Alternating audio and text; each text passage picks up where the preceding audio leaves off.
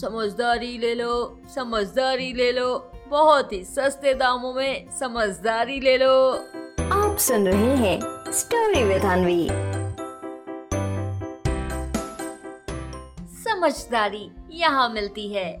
एक दिन ढोलकपुर जंगल में गज्जू हाथी बस यूँ ही बैठा हुआ था और बैठे बैठे सोच रहा था वैसे एक तरह से देखा जाए तो इस पूरे ढोलकपुर जंगल में एक मैं ही हूँ जो कोई काम नहीं करता। बाकी सब कोई कुछ ना कुछ ज़रूर करते हैं। हाँ तो मुझे लगता है कि मुझे भी कुछ काम करना चाहिए। लेकिन मैं ऐसा कौन सा काम करूँ जिसे मैं कर पाऊँ? और फिर यही सोचते सोचते गज्जू हाथी फिर से खुद से बोलता है, वैसे मुझे एक काम बहुत अच्छे से आता है। और ये काम पूरे ढोलकपुर जंगल में किसी को भी नहीं आता। हाँ इस पूरे ढोलकपुर में एक मैं ही तो हूँ, जो सबसे समझदार हूँ। तो क्यों ना मैं समझदारी की दुकान खोलूं? वाह, ये बहुत अच्छी चीज़ है। अब मैं समझदारी की दुकान खोलूँगा। और ऐसा बोलकर गज्जू हाथी झट से उठता है और फिर ढोलकपुर जंगल के बाज़ार जाता है। बाज़ार पहुंचकर वो खाली दुकान देखने लगता है। तभी गज्जू हाथी को एक खाली दुकान मिल जाती है और फिर गज्जू हाथी उस दुकान को लेता है और उस दुकान के बाहर बड़ा बड़ा लिखता है, यहाँ समझदारी मिलती है। इसके बाद गज्जू हाथी कुछ कागज़ लेता है और उसमें समझदारी भरी बातें लिखता है और उन्हें पूरी दुकान में लगा देता है। गज्जू हाथी की ये दुकान देखकर चंपा लोमड़ी, मोंटी बंदर उसके पास जाते हैं और फिर पूरे ढोलकपुर जंगल में इस तरह की पहली दुकान को देखकर ज़ोर ज़ोर से, ज़ोर ज़ोर से हंसने लगते हैं और हँसते हँसते चंपा लोमड़ी गज्जू हाथी से कहती है आहा, अरे गज्जू दादा, ये कौन सी दुकान खोल दी तुमने? बाज़ार में तो सामान मिलता है ना गज्जू दादा? और तुमने कौन सी दुकान खोली? समझदारी की दुकान। कौन आएगा तुमसे समझदारी लेने? गज्जू हाथी से हँसते हुए चंपा लोमड़ी ऐसा बोली रही थी कि तभी मोंटी बंदर हँसते हुए बोलता है, अरे गज्जू दादा, कितने रुपए किलो दे ले हो दाली मुझे तो सस्ती वाली चाहिए चम्मच दाली। और फिर इस तरह से चंपा लोमड़ी के साथ साथ मोंटी बंदर भी गज्जू हाथी की इस दुकान को देखकर उस पर ज़ोर ज़ोर से हंसने लगता है। लेकिन इन दोनों को देखकर गज्जू हाथी कुछ नहीं बोलता। वो बस धीरे से मुस्कुराता है और कहता है, समझदारी ले लो, समझदारी ले लो। बड़े सस्ते में ले लो, समझदारी ले लो। और इस तरह से गज्जू हाथी किसी की भी बातों पर ध्यान नहीं देता है और समझदारी बेचना शुरू करता है। एक दिन बीतता है, दो दिन बीतता है, लेकिन समझदारी लेने कोई भी नहीं आता उसकी दुकान पर। बस सभी लोग बाहर से उसकी दुकान देखकर और उस पर हँसते हुए चले जाते। लेकिन इसके बाद भी गज्जू हाथी अपनी समझदारी की रोज दुकान लगाता। तभी एक दिन वहाँ पर चंपू गधा आया। चंपू गधे ने अपने पापा से कुछ पैसे लिए थे।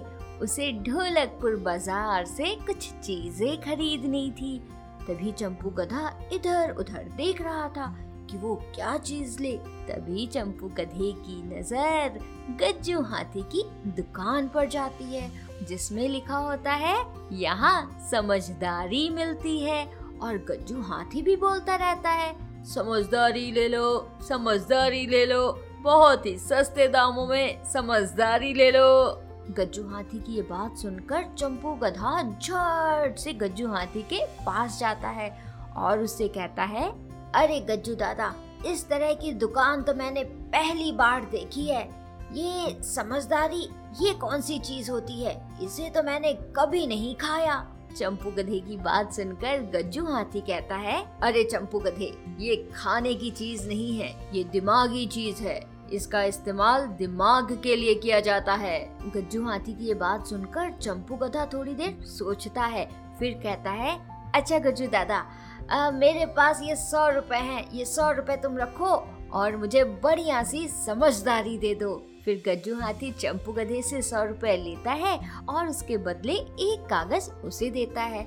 गज्जू हाथी से कागज़ लेकर चंपू गधा उससे कहता है कि इसमें क्या लिखा है? तब गज्जू हाथी समझदारी वाली बात जो कागज़ में लिखी होती है उसे पढ़कर चंपू गधे को बताता है। और कहता है, चंपू गधे, इस कागज़ में लिखा है कि कभी भी दो लोगों को लड़ते हुए मत देखो। चंपू गधा इस समझदारी वाले कागज़ को लेकर बहुत खुश हो जाता है और खुशी खुशी घर पहुंचकर अपने पापा को दिखाता है। जब उसके पापा ये समझदारी वाला कागज़ देखते हैं, तब उससे पूछते हैं कि वो ये कागज़ कहाँ से लाया है, उसे किसने दिया? तब चंपू गधा अपने पापा को पूरी बात बताता है। चंपू गधे की ये बात सुनकर उसके पापा को बहुत गुस्सा आ जाता है और चंपू गधे के पापा को लगता है कि गज्जू हाथी ने झूठ बोलकर उसका पैसा ले लिया है और फिर गुस्से में चंपू गधे को लेकर वो गज्जू हाथी के पास पहुँचता है और फिर गज्जू हाथी से कहता है, अरे गज्जू हाथी, ये तुमने कौन सी नई दुकान खोल दी है? अच्छा ठीक है, खोल ही दी है तो बहुत अच्छी बात है, लेकिन तुमने मेरे चंपू गधे को बुद्धू क्यों बनाया? तुमने जानबूझकर इससे सौ रुपए लिए हैं। मेरे सौ रुपए वापस करो, गज्जू हाथी। चंपू गधे के पापा की ये बात सुनकर गज्जू हाथी तुरंत कहता है, ठीक है, मैं आपके सौ रुपए वापस कर दूँगा। लेकिन उससे पहले, जो मैंने उसे सामान दिया है, वो सामान मुझे लौटाओ। गज्जू हाथी की ये बात सुनकर चंपू गधे के पापा उसे वो समझदारी वाला कागज़ देते हुए कहते हैं हाँ हाँ गज्जू हाथी, ये लो तुम्हारा सामान। तुमने यही कागज़ दिया था ना सौ रुपए में? ये लो, रख लो इसे और मेरे अभी के अभी सौ रुपए वापस करो। समझदारी वाला वो कागज़ लेते हुए गज्जू हाथी कहता है, नहीं नहीं, मुझे ये कागज़ नहीं चाहिए। मैंने तो चंपू गधे को समझदारी दी थी।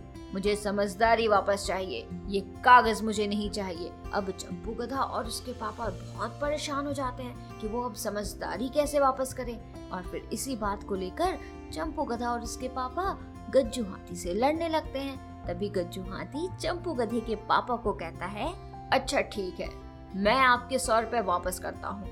लेकिन एक शर्त पर, वो ये कि जो भी मैंने चंपू गधे को समझदारी दी है वो समझदारी अब से चंपू गधा कभी भी इस्तेमाल नहीं करेगा। गज्जू हाथी की ये बात चंपू गधे के पापा मान जाते हैं और फिर गज्जू हाथी उन्हें सौ रुपए वापस कर देता है। इसके बाद चंपू गधा अपने पापा के साथ वापस घर चला जाता है। इधर गज्जू हाथी फिर से अपनी दुकान में बोलने लगता है, समझदारी ले लो, समझदारी ले लो, बड़ी सस्ती है समझदारी समझदारी ले लो। इसके बाद कई दिन तक ऐसा चलता रहता है। इसी बीच एक दिन रुस्तम शेर अपने बच्चों चीका और मीका को ढोलकपुर बाज़ार भेजता है सामान लेने के लिए और उन्हें सामान के लिए कुछ पैसे भी देता है। पैसे लेकर चीका मीका बहुत खुश होते हैं और जल्दी जल्दी दुकान पहुँचते हैं। दुकान पहुंचकर चीका और मीका आपस में ज़ोर ज़ोर से ज़ोर ज़ोर से लड़ने लगते हैं क्योंकि जो सामान चीका को पसंद आता है, वही सामान मीका भी लेना चाहता है। लेकिन वो सामान होता है केवल एक तो इसलिए उस सामान को लेकर चीका मीका आपस में खूब ज़ोर ज़ोर से लड़ने लगते हैं। तभी वहाँ पर चंपू गधा आता है और वो इन दोनों को लड़ते हुए देखकर वहीं पर चुपचाप खड़ा हो जाता है, क्योंकि गज्जू हाथी ने उसके पापा को इसी शर्त पर सौ रुपए वापस किए थे कि वो गज्जू हाथी की समझदारी को इस्तेमाल नहीं करेगा। और गज्जू हाथी ने जो उसे समझदारी वाला कागज़ दिया था, उसमें लिखा था, दो लोगों को लड़ते हुए कभी मत देखो। इसके बाद चंपू गधा तो कुछ कर नहीं पाता और वहाँ पर चुपचाप बस खड़ा रह जाता है और इधर चीका मीका आपस में बहुत लड़ते हैं, इतना लड़ते हैं कि ये बात रुस्तम शेर तक पहुँच जाती है कि चीका और मीका सामान को लेकर आपस में लड़ रहे हैं और फिर ये सुनकर रुस्तम शेर को बहुत गुस्सा आता है और वो कहता है कि दुकान के आसपास जितने भी लोग थे, वो सब रुस्तम शेर के पास जाएँ, क्योंकि रुस्तम शेर जानना चाहता है कि चीका और मीका किस बात को लेकर लड़ रहे थे। और जिसने भी उन्हें लड़ते हुए देखा है और उनको रोका नहीं तो उसी को ही सजा मिलेगी।